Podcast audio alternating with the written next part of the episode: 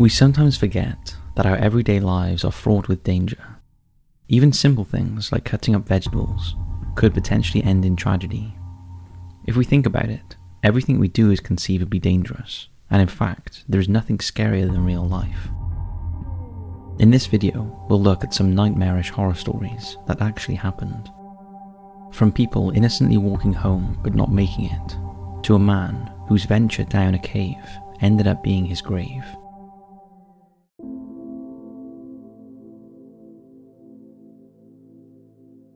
Tom and Eileen Lonergan.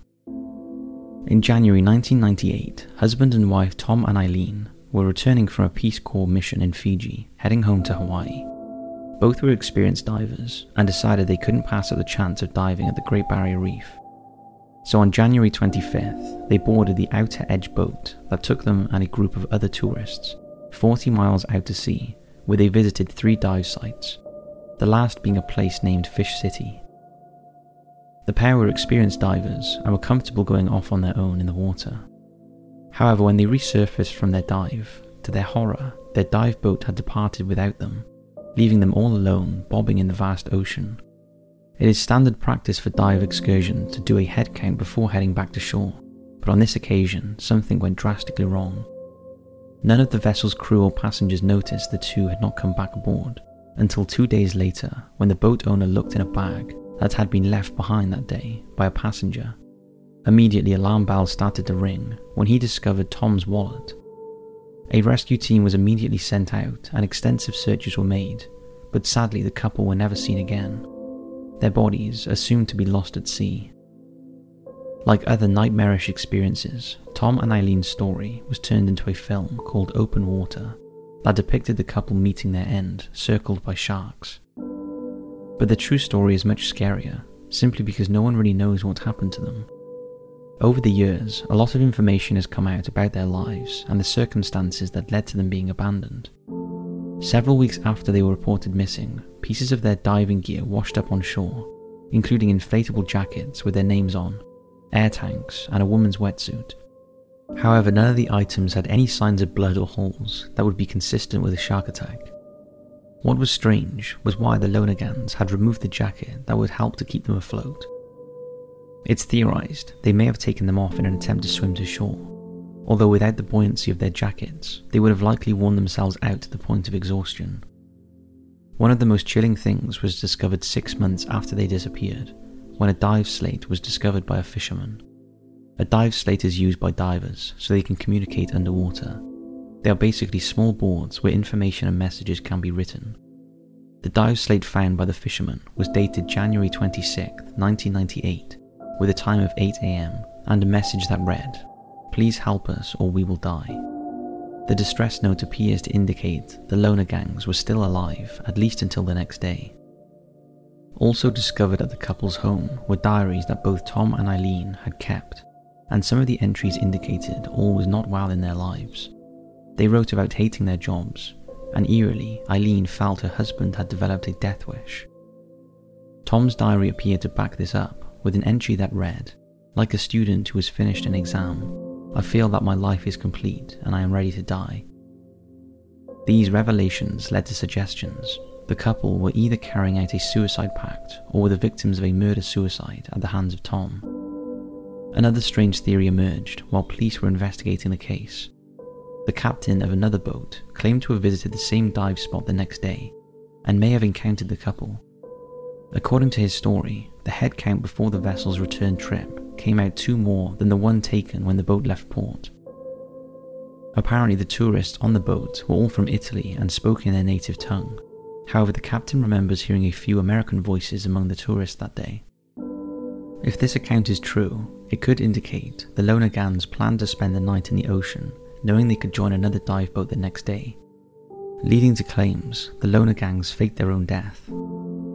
This theory was later reinforced when more than 20 people came forward claiming to have seen the Lonergans after they supposedly disappeared.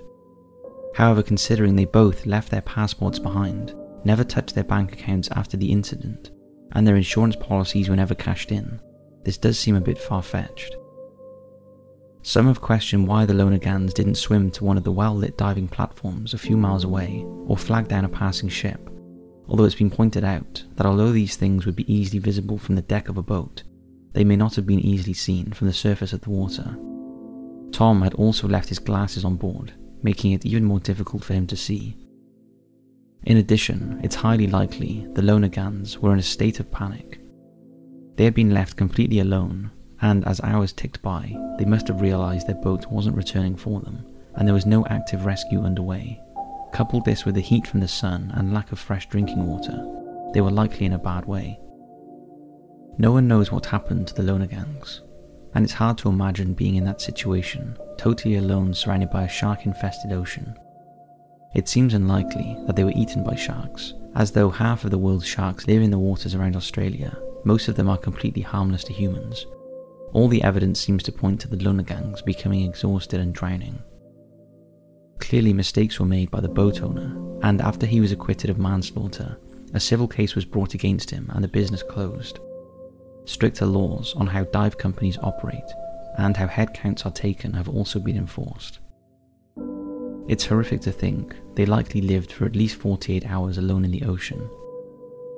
The case is sad because, unless they intentionally faked their own death, which seems unlikely, this shouldn't have happened.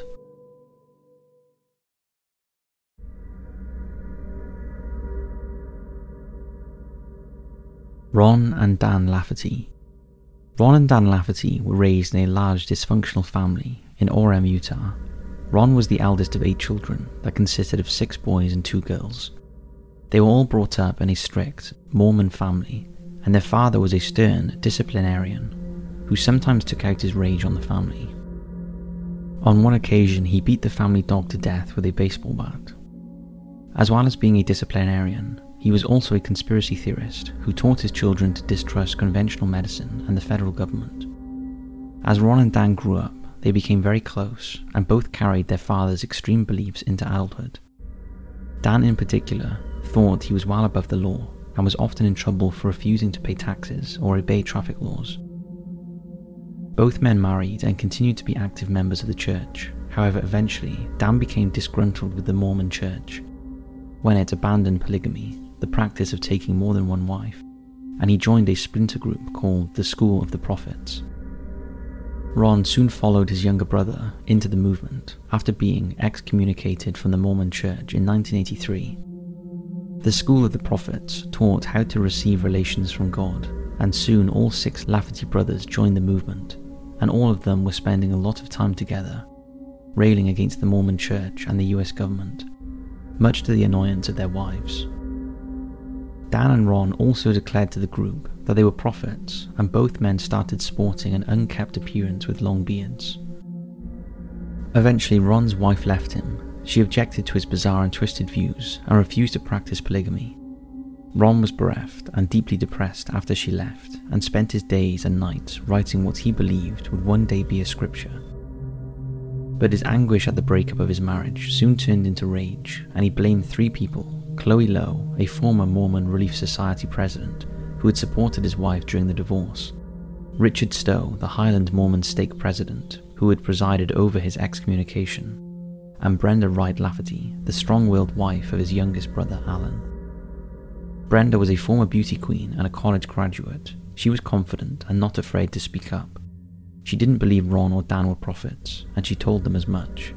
She also objected to their fundamentalist belief in polygamy and when Alan started to be influenced by Dan and Ron's beliefs, she fought back and stopped him attending the meetings. Ron's anger towards Brenda grew in his mind. She had driven away his wife, and now she was splitting up the brothers. He later claimed he had a revelation that God told him that Brenda needed to be removed, along with her infant daughter. Ron shared his revelation with the School of Prophets members on what he called the removal revelation list. Chloe Lowe and Richard Stowe were also on it. This is what he wrote Thus saith the Lord, Unto my servants the prophets, it is my will and commandment that ye remove the following individuals, in order that my work might go forward. For they have truly become obstacles in my path, and I will not allow my work to be stopped. First thy brother's wife Brenda and her baby, then Chloe Lowe, and then Richard Stowe. And it is my will that they be removed in rapid succession. On the afternoon of July 24, 1984, Ron and his brother Dan set out to fulfill the revelation. Driving a battered green station wagon, they drove to Alan and Brenda's home in American Fork, Utah. Carrying with them guns and knives, the two bearded men entered the house where they beat and strangled Brenda with a vacuum cleaner cord before slashing her and baby Erica's throat with a knife. Both men were soon arrested for the crime. In court, Dan represented himself and was found guilty and sentenced to five years to life. After psychiatric evaluation, Ron was found to be fit to stand trial and was also tried and convicted in 1985. He was sentenced to death. After years of unsuccessful appealing on grounds of mental capability, Ron elected to be executed by firing squad. However, in 2019, Ron died in Salt Lake City State Prison, aged 78. Had he lived, he was due to be executed the following year. His brother Dan still languishes in the maximum security wing of Utah State Prison, and over the years has spoken in graphic detail about what he did to his sister in law and baby niece. A book called Under the Banner of Heaven A Story of Violent Faith was written about the brothers based on interviews Dan gave. Dan remains to this day unrepentant, still believing all organized religion is of the devil. He doesn't believe he will die in prison. He believes the walls will crumble and he will emerge as the biblical prophet Elijah, announcing the second coming of Christ.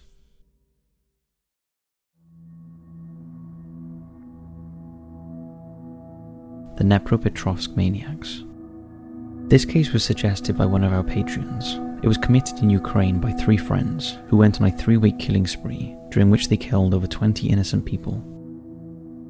Viktor Sayenko, Igor Sopranyuk, and Alexander Hanzha were all born in 1988 to wealthy, influential parents and attended school together in Dnepropetrovsk, Ukraine. They all suffered from various phobias, which they tried to overcome by doing strange activities, such as hanging over the railing of balconies to combat their fear of height, and torturing and killing stray dogs and cats to cure a fear of blood. After leaving school, Sayenko and Hanzha got jobs, while Sopranyuk became an unlicensed taxi driver. To make extra money, the three teenagers started robbing taxi passengers. However, eventually, Sayenko and Sopranyuk lost interest in robbing and decided to move on to murders.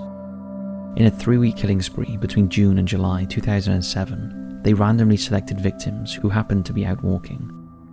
After creeping up on their victims, they mercilessly bludgeoned them to death with blunt instruments, such as hammers and steel bars. They often killed more than one person in a day, beating them so badly that they would be almost unrecognizable. Some of the victims were also tortured and mutilated. They then recorded and photographed their dead victims, posing with them as if they had been out hunting. They were eventually caught after a survivor, 14 year old Vadim Lyakhov, ran to the police after his friend was murdered by the pair. Initially, Vadim was blamed for the killing, however, it quickly became clear that he was not responsible, and his sketches of the perpetrators helped to identify them. The three 19 year olds were charged with involvement in 29 separate incidents, including 21 murders, and 8 more attacks where victims survived. Sopranyuk was charged with 27 of the cases, including 21 counts of capital murder, 8 armed robberies, and 1 count of animal cruelty. Sayenko was also charged with 25 instances, including 18 murders, 5 robberies, and 1 count of animal cruelty, and Hanzha was charged with 2 counts of armed robbery, as he never participated in any of the murders. Sopranyuk and Sayenko were both sentenced to life imprisonment, while Hanzha was sentenced to 9 years. No motive has ever been established, although local media reported the killers had a plan to get rich from showing the murders on the internet. In April 2019, it was reported that Alexander Hanzha had been released from prison after serving nine years and is now married and living with his wife and two children somewhere in Ukraine.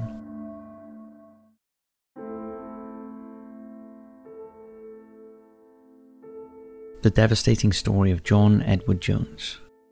At age 26, John Edward Jones was in the prime of his life. He was married, he had a one year old daughter, and was attending medical school in Virginia. In November 2009, John had travelled back to his hometown in Utah to spend with his friends and family. John and his brother Josh had been keen cavers as kids, along with nine other friends and family members, and decided to explore Nutty Putty Cave, a notoriously tricky hydrothermal cave formation located just west of Utah Lake.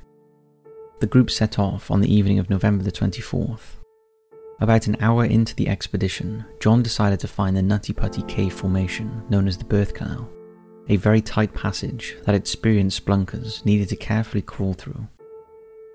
It had been years since John had been in a cave, and at six feet tall and 200 pounds, he wasn't the little kid who used to easily crawl into caves with his father.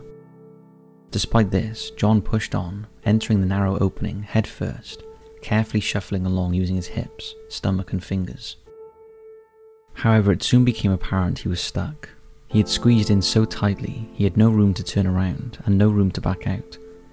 He tried to push on, but just made things worse. He was stuck in a space that was barely 10 inches across and 18 inches high. Josh was the first to find John and tried to pull his brother out by grabbing his legs. However, this made things worse, as John slid down into the passage even further, and his arms were now pinned underneath his chest and he couldn't move at all. All the brothers, who were devout Mormons, could do at this point was pray. Josh called for help, but because John was trapped 400 feet into the cave and 100 feet below the surface, getting rescuers' equipment and supplies down that far took over an hour. The first rescuer to reach John was a woman named Susie Motola, who arrived just after midnight on November 25th. By this time, John had been stuck for three and a half hours. All Susie could see was a pair of navy and black running shoes. Time was running out for John. The downward angle at which he was trapped was putting huge stress on his body, and his blood was struggling to pump around, and he was having some difficulty breathing. At one point, rescuers brought a two way cable radio into the cave and managed to lower it to John so he could speak with his wife. They were both understandably upset, but able to comfort each other. Over the next 24 hours, more than 100 rescue workers tried to free John, but after everything failed to budge him, they decided to use a system of pulleys and ropes. They tied John to a rope connected to a series of pulleys. When everything was in place, they pulled as hard as they could, working in an eight man tandem. John was at times in great pain, but slowly but surely he started to move, until he was finally high enough to make eye contact with one of the rescuers. They even managed a short conversation. John was almost out. Then, suddenly, without warning, one of the pulleys failed after coming loose from its anchor point in the cave wall. The entire team fell backwards as the rope suddenly went loose. Once the dust had settled, the rescuers realized John had slid right down the crevice again, this time seemingly even deeper than before. There was now no hope of rescue, and John's heart could take no more after hours of strain due to his downward position. Sadly, John was pronounced dead of cardiac arrest shortly before midnight on the evening of November 25, 2009. Rescuers had heroically spent 27 hours trying to save him. His family thanked them for their help, even despite the tragic news. After John's death, officials sealed off Nutty Putty Cave for good. They never recovered his body, which remains inside to this day.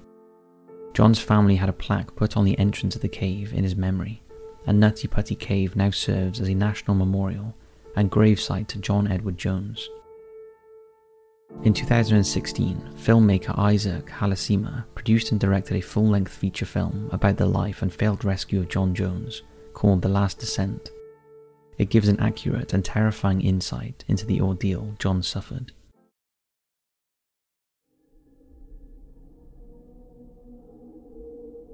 Anatoly Moskvin.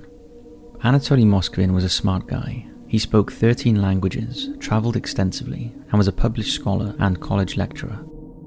He also had a dubious reputation as being an expert on cemeteries, as he knew everything there was to know about the cemeteries in his city, Nizhny Novgorod, Russia. Moskvin claimed that between 2005 and 2007, he visited 752 cemeteries and delved into the histories of those buried there.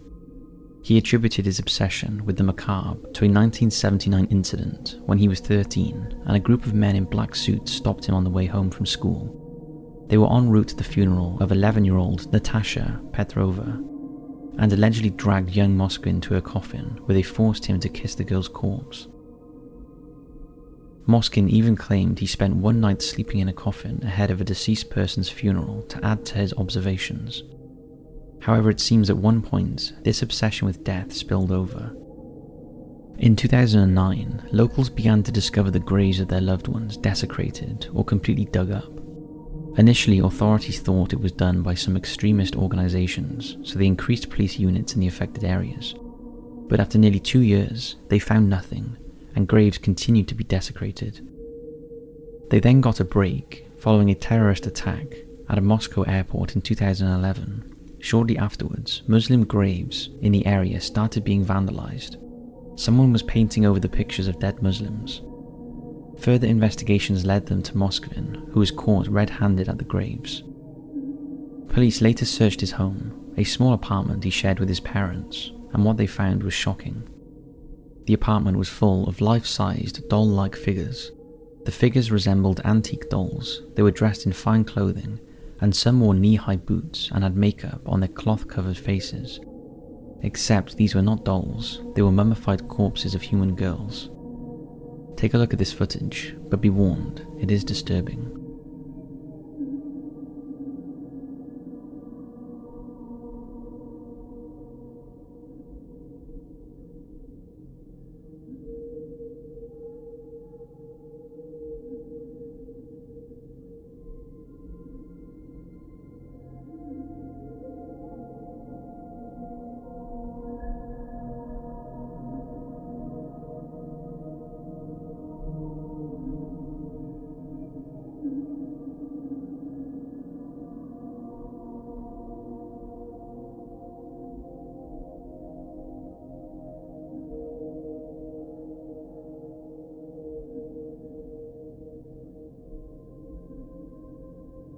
Inside the chests of many of the dolls, Moskvin had weirdly embedded music boxes, so when he lifted them up, they played music. Investigators also found photographs and plaques taken from gravestones, as well as doll making manuals and maps of local cemeteries. There were also personal belongings and clothing inside some of the mummies, and one had a piece of her own gravestone with her name scrawled on it inside her body. Another one contained a hospital tag with the date and the cause of her death, and a dried human heart was found inside a third body. Moskvin later admitted that he would stuff the decaying corpses with rags and wrap their hands in nylon tights and draw faces on them. He would also insert buttons or fake eyes into the girls' eye sockets so that they could watch cartoons with him. He told police that he dug up graves of girls because he was lonely and wanted children of his own. After taking them home, he used a simple solution of salt and baking soda to preserve the corpses. He treated them as if they were his daughters by singing to them and celebrating their birthdays. Moskvin also said he was waiting for science to find a way to bring the girls back to life. He always denied any sexual attraction to the dolls. In all, authorities discovered 29 life sized dolls in his apartment. They ranged in age from 3 to 25, and one corpse had been kept for nearly 9 years. Remarkably, his parents claimed to know nothing of the true origin of the dolls living in their home, believing it was just a hobby of their sons. Moskvin was charged with a dozen crimes, all of which dealt with the desecration of graves. He was diagnosed with schizophrenia and sentenced to time in a psychiatric hospital. Chillingly, Moskvin allegedly told authorities not to bother reburying the girls too deeply, as he will simply unbury them when he is released. So that's five truly horrific real life horror stories. Thanks for watching, and as always, we'll see you in the next video.